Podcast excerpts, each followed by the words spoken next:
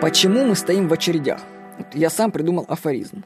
Если вы чего-то не понимаете, то вы смотрите на это не с той стороны. Вот, относительно недавно я перевел на русский язык исследование «Психология очереди». Ну, вы его найдете в Яндекс, если ведете «Психология очереди». Видно, вообще, кроме меня, никому не было дела до очередей. Время прошло, а очереди в крупных организациях Сбербанк, МТС, Ростелеком и некоторых магазинах как были, так и остались. И у меня появилась вообще идея, почему это происходит.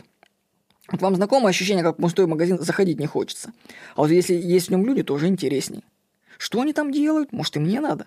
Это бессознательный, стадный инстинкт. Представьте, если магазины быстро всех обслуживали. Они бы были пустыми, и в них никто бы не застал заходить. Поэтому, может быть, их владельцы сознательно создают очереди в разумных пределах. Может быть, это маркетинговая фишка? Кстати, а почему бы и нет? Ну, конечно, сейчас с этим делом получше, но все равно это может быть маркетинговой фишкой. Вам в это трудно поверить, но почему бы и нет? Это просто другой уровень мышления. Создай очередь и увеличь продаж. Когда мы стоим в очереди, то выполняем роль рекламных манекенов, например. Такова правда жизни.